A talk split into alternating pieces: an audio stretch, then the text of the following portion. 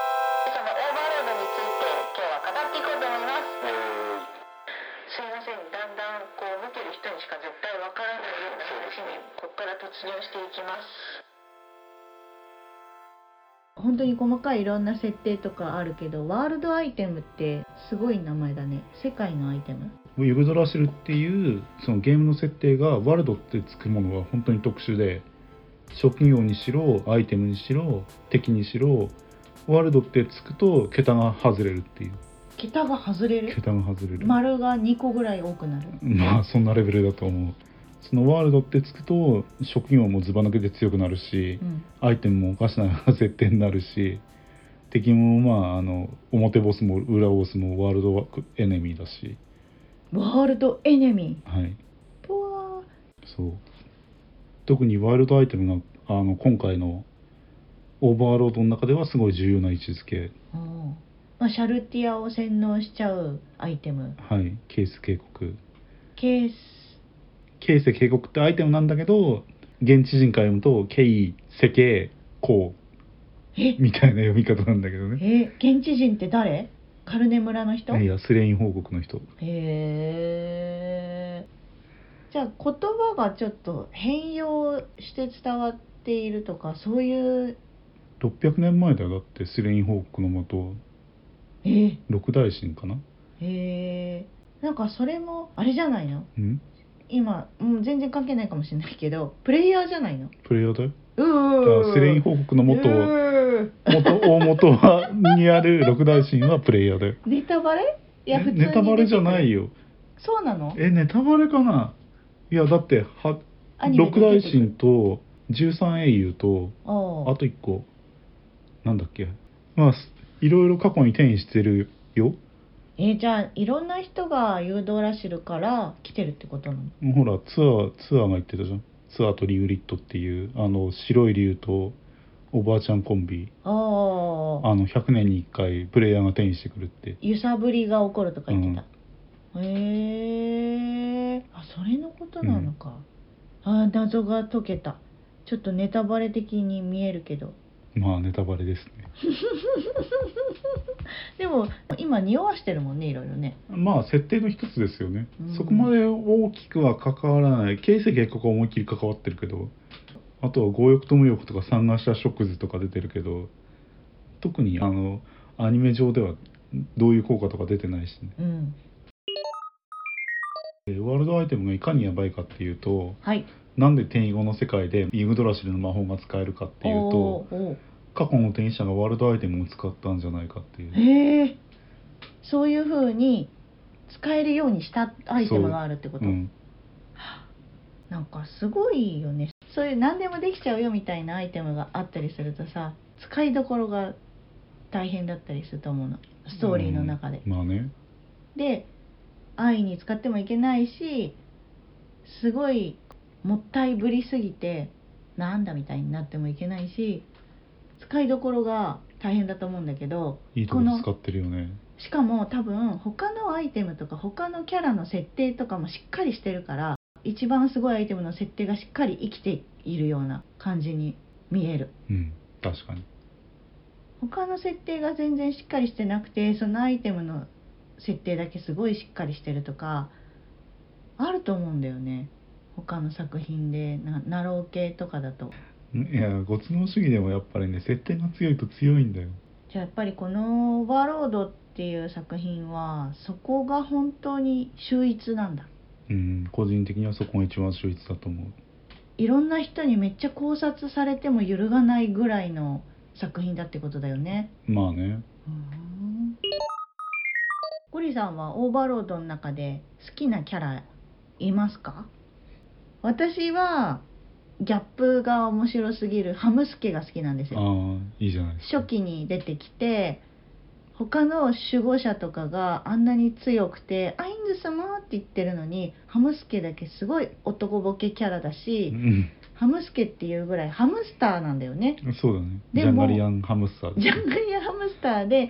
で、主人公のアインズにはハムスターにしか見えないけど、他の人間たちには、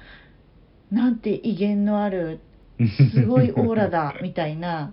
そこがすごく面白かったね。でも一番成長してるんじゃないかなハムスケ、そうだね訓練してたよね、うん武器も使えるようになってるし、ダークナイトと一緒に訓練してダークナイトと一緒に小屋で寝てると か可愛すぎるよあいつが一番あの作品の中で癒しキャラだ なとの「なんとかでござるよ」っていう喋り方もなでも実は珍しいよメスなのだからあんな可愛い声な のなんかたまにしか出ないじゃんアニメとかでも、だからあんないやもうだって一期一期がメインだもんねああそっか まあそこがいいんだけどねああいうキャラ出しすぎちゃうと逆にちょっとブレちゃうよね、まあほのぼのだねうんいやでもほら他にもいるしのんびりキャラは誰えエクレールとか誰だっけエエクレアエクレールペニああーあのナザリックの地下大墳墓で執事見習いみたいなそうそうそうナンバー2だっけーうん、セバスさんの次に偉いペンギンさんだよね、うんたまにねそういうちょっと緩いので物語にこう緩急つけてますね、うん確かにあとは個人的にめっちゃ気になるキャラはイービルアイうんエエビビロロアアイはイも好きイービルアイはなんであんなに強いのかとか悪魔なのなんか長く生きてるあ吸血鬼なのうか、ん、しかも国落としっていう有名有名人だよあの世界でうんうーんホニョッペニョコの時にも出てきて ほにょぺんにょこってなんだっけシャルティアの別名誰がつけたのネーミングセンスないよアイヌ様が適当に言った言葉だよあアインズ様ってネーミングセンスないんだっけないほにょぺにょこってひどいうね、ん、アイヌ様がギルド名を考えたら、うんギルドメンバー全員ドンビータっていういいそうなの話題があるらしいよ、癒されんなアインズ様も癒されるよね癒されるなんか一生懸命あ確かにあ好きなキャラは主人公かもね私ああアイヌ様いいよねいいよねなんか一生懸命みんなの期待に応えようとさ本一生懸命読んでんそじゃんうこの角か度かな っていうねっこいいポーズとかそうそうかっこいい座り方威厳のある喋り方とかめっちゃ研究しててさしかもそれが伝わってんだよね「ああアインズ様かっこいいです」って言ってねマーレとかねすごい感動してたりするんじゃん、ねあよかったねって思う努力が報われてるねもうのび太くんみたいに頼れないからデミエモンに「助けてデミエモン」って言うのねだか かららデミウルゴスでしょうんデミエモンデミエモンって呼ばれてんのファンの間では何でも出してくれるのそう困った時はデミウルゴスに言えばアイヌ様の基本方針はほぼデミエルゴス考えたやつだから そうだねあでもあれじゃないデミウルゴスがさ考えてることはデミウルゴスの中ではアインズが全部考えてることなんだもんねあのいやアイヌ様にはかなわないっていう話だね自分が必死に組み立てたら、うんアイヌ様が全部持ってってるっていうああそうだからアイヌ様が適当に動いた結果がデミールゴスの目指してる方向の最終点プラスアルファになってるっていうじゃあなんかアインズ様は天才派だってことなのか天な才派だっていうよりは動いたら結果うまくいっちゃったパターン運がいいのか強運の持ち主強運っていうかまあ勘違い系でよくあるご都な合うまくうまくいっちゃいました だってモモンだって暇つぶしにやったらなぜかあのデミルゴスの中ではうん最終的にその魔導国を建てる時にうんモモンっていう存在は不可欠だったっていうあとこに落ち着くんだも、あうんんだからやっぱ主人公最強説じゃんねあらゆる意味うで、ん、面白いね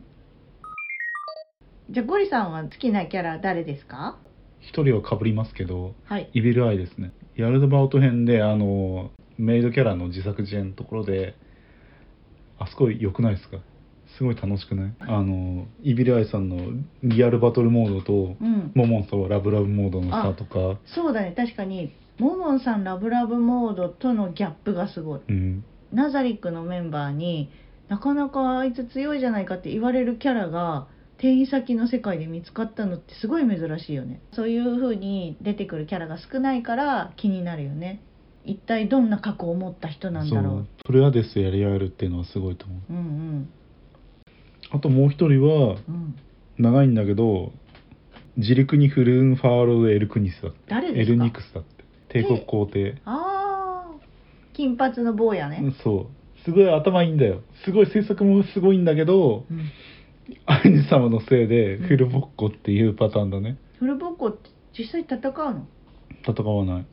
胃国痛がと戦ういつと戦胃痛うと戦う 苦労に苦労にでもそれまではねめっちゃキラキラした人生そをう歩んで鮮血いた性って言われて鮮血鮮血性へ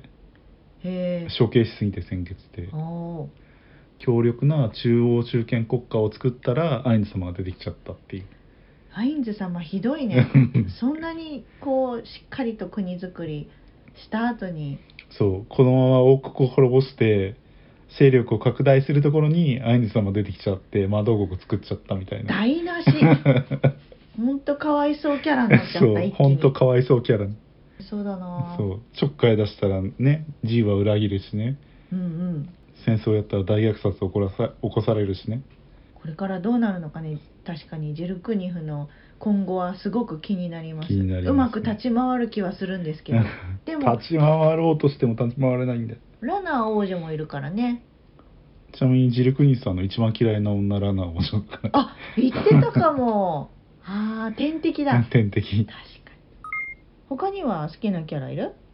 いやまあ全員部好き全員好き全員好きあの羊も羊はちょっとリザードマンもリザリザードマンは好きだよ普通にへえいやなんかあれじゃんすごい頑張ってるんだ けどボッコボコにされちゃうじあー頑張ってる感が報われない感じがゃいいんのそうね勝てないと分かってても国牛とさんに挑みに行くのはやっぱいいよね男気だよね男気だねうんうん確かにあの辺の話はちょっと暑苦しいなと思った 正直私はでもやっぱアニメはやっぱりバトルシーンが好きかな、うーんヤルドバート戦もそうだしシャルティア戦もそうだしうーんバトルシーンは私実はそんなに興味ないんだよななんか温泉シーンとかかっこつけようとして頑張ってるアインズが報われるシーンとかちょっと好きだよ鈴木悟シーンねうんそう鈴木悟シーンが私好きなんだいと思やういいと思います鈴木悟シーンはいいよいいよね旅したかったんだよとか言うのとかねうんブループラネットさんがここにいたらとかねそうそうこんな世界を見たかったんじゃないかとかねあの昔の仲間に思いを馳せるシーンはその今ストーリー上で起こっているところになんかもう一個さ別の視点をもたらしてくれるじゃない、それがよりこう、まあ、聞いて見てる方に感気を与えるとともに見てる方もそういうゲームとかやってるから共感を生むんだと思う、うんだからそういうところがうまいなとかも思うしね。うまいうん、そうだったこれゲームだったってたまに思うしね多分あれあの設定がないと私入れなかったかもしれないんだようんダーそうなんクだダークすぎてって思ったかもしれないんだよゲームだったよ鈴木悟っていう普通のサラリーマンなんだよっていう設定がないとちょっと見た目がとっつきにくくてただの本当に虐殺みたいな超強い最強軍団がでもあれもあれなんだよその鈴木悟さんもやっぱりそのオーバーロードに引きずられるんだよ意識があったそんなだっシーてンサラリーマンなのにいきなり虐殺とか始められるかっていう話だよあ確かにあのーそうだねガゼフを殺した時とかですねうん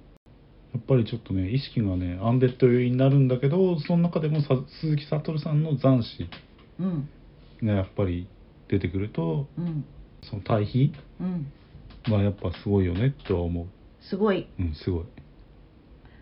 でもさあれってさよくある話だと鈴木悟の残死がさだんだんあれおかしい記憶が前より思い出せなくなってるみたいなさいやそういうそこまナではロなーって系ないのけどさ、ね設定みまあたいなのああるねるじゃん、よくある話ででもそういうの鈴木ないね悟さんがそのゲームの中のそのプレイヤーは友達だし NPC はあの子供だしっていうのがやっぱりあるから消せないんだと思うよああそれを消しちゃったら本気であの世界征服エンドに行っちゃうんじゃないかなと思世界征服エンド行くよね終わりはどうなるんだろうこの話どんな終わり方をすると思いますかういくつか論としてはあるんでそのスレイン方向に勝った方と俺たちの戦いはこれからだになるの かは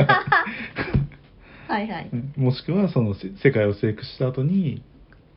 いろいろ分岐してワールドアイテムを使って昔の仲間たちと会うのかへえもしくはそのアイン様ザ・マーエンドっていうえまあアルベドに裏切られてその結局2人で旅をするとか誰とアイン様とアルベドを2人で旅をするとかへえであといろいろ設定があるんだけどその設定設定があってその裏切りそうなのがアルベドでしょうん確かにルベドでしょなんかそのルベドとニグレドっていうアニメに出てきてないキャラは分かんないのよ、あとさらにアニメに出てきてないので、うんそのアインズ・ルゴーンの前身の9人初めの9人うん、えっ、とナインズ・オン・ゴールっていう クラブがあるんだけど 9, 9点の自殺点ってこと そうそうそうサッカーのうわひどい名そこで除籍になってる人が1人いるんで 前ええなんて人いや辞めた男としか出てきてないへ。えでそういうせそのねうん、そのアインズ様ザ・マーエンドにつながりそうな一伏線がいろいろとあってそうなの、うんじゃあアインズ様ザ・マーエンドっていうのは具体的にはアインズは、えー世界征服に失敗するっていうことそうだねそれでそんなアインズを、えーモモンガとして受け入れたアルベドがまた2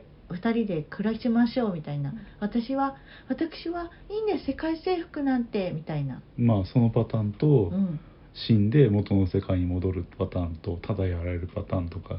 死んで元の世界に戻るパターン嫌だなあそれに付随して夢落ちパターンもある嫌だなそれ一番寒い夢落ちとかあとはあのないと思うけど実はそのユードラシル2のテストサーバーだったっていうパターンないよっていう論もあったよえまあでも俺たちの戦いはこれからだパターンが一番ありそうだー、まあいろいろと考察が飛び交っててまだまだ全然楽しみな話ですけど小説はまだまだ終わらなそうですか小説は次はエルフ編ですねなんかあるんですねうんエルフ編エルフ編まだまだ続きますねまだまだついや予定ではく作者のくなれさんが18巻で終わりって言ってたんですけどエルフ編で16巻ですねじゃあ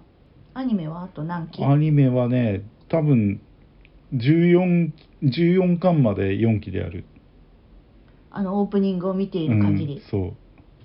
うだから5期か6期で終わりかないやオーバーロードあのアニメももちろん楽しめるんですけど小説もすごい設定が詰まっててアニメですごいやられキャラの人とかでも小説だとちゃんと背景まで書いてたりするんですよあその一気でやられちゃうグーラノーンのカジちゃんとかあ誰カジちゃん誰スケリトルドラゴンを召喚した人あ全然思い出せなおあの人も幼い頃お母さんが死んじゃってそれを見ちゃってで自分がもっと早く帰ればお母さん助かったかもしれないっていうのがあってそのお母さんを生き返らすためにススレイン報告ですごい必死に、あの回復の方の勉強してたんだけどそれじゃ無理だと思って、うんアンデッドを召喚するようになったかじっちゃんってあれあのおじいさんそうあの墓場の近くでそうそうそうそう5年ぐらいかけてえっとゾンビ軍団作るって一生懸命やってた人そうあの人であとあのセバスさんのとこに出てきたザックさんとかね誰だっけソルシャンに食べられちゃう人そうそうそうえあの人があの人も裏設定っていうかちゃんと小説版だとうん背景が書かれててうんその農家なんだけどうんまあそれそれでねまあその戦いに呼ばれるとその間農作業ができないからどんどんもうやってらんないって言って逃げたところで、まあ、盗賊の仲間になるんだけどもともとその妹が売られちゃって両親に。うんで最後あの妹の走馬灯がソリシャに食べられる前に流れたりとかまあいろいろあるんだけどさ、まあ、そういうすごい細かい設定が小説版だと書かれてるから、まあ、ぜひ両方楽しんでいただけると、なるほうど、ん、一巻って結構分厚いんですかめちゃくちゃ分厚いですライ辞辞書ぐらいありますライトノベルじゃないよねあれね全然このライトノベルがすごいじゃなくてこれはライトノベルじゃありませんよね文字数は文字数はライ文ト字ノ数ベルはでもそんなもんあんまりなかったよあんまりないあん文ま字りない数と 思うよでも設定はいっぱい書き込んであるんだね設定はねすごいね開業開業の感じなのかないや読みやすいのギッチギチギッチギチなのへ読みやすいよえアニメの一期で3巻分だねうんでもさでもこうアニメだとこう飛ばされてるところとかあるんでしょ、そうだいぶはしょられてるそれをもう声優さんがうん、声だけでやってるからすごいと思うはしょられている部分を声優さんが声の表現だけで何それすごいないや実際見てみたり読んでみたりするとやっぱりすごいと思うへえちゃんとアニメとして話通ってるからあとね考察サイトも見てみたいなとは思ったけどそれは小説読んでからのがいいんですかねそうだね盛大にネタバレやってるから盛大にネタバレ祭りやってるから そうだねわっしょいわっしょいやわっってしょるやってるかから、らああそうか了解ですはいえっと私がねオーバーロードでいいなって思った点、はいずーっとここさっきまでずっと語ってきたこともあるけどなんか他にもまず自分が作ったキャラクターたちが本当に生きて喋って動いて行動してる自分の意思を持ち始めてるっていうのはもうなんかメタ的な構造だよね。ゲームの中でキャラクターを想像する私たちだってそういう欲望妄想を刺激するようなところあるよななそるほこどが結構ところどころに散りばめられてるそこをしっかりと描いてるっていうのはあんまないかもね他の作品には。あとね今のところアニメしか見てない私はまあ楽しみ方として割と悪役になりがちだけど主人公ででたまに人間に味方したりしていい人に見えたりしてみたいなそういうところ魅力的だなって思うなそうなんだそうなんだって感じだよねじゃあ今回はオーバーロード会オーバーロード面白いね会でしたはいイエーイイエーイありがとうござありいがとうございままししたたエミリーでしたゴリでしたそれではまたバイバイ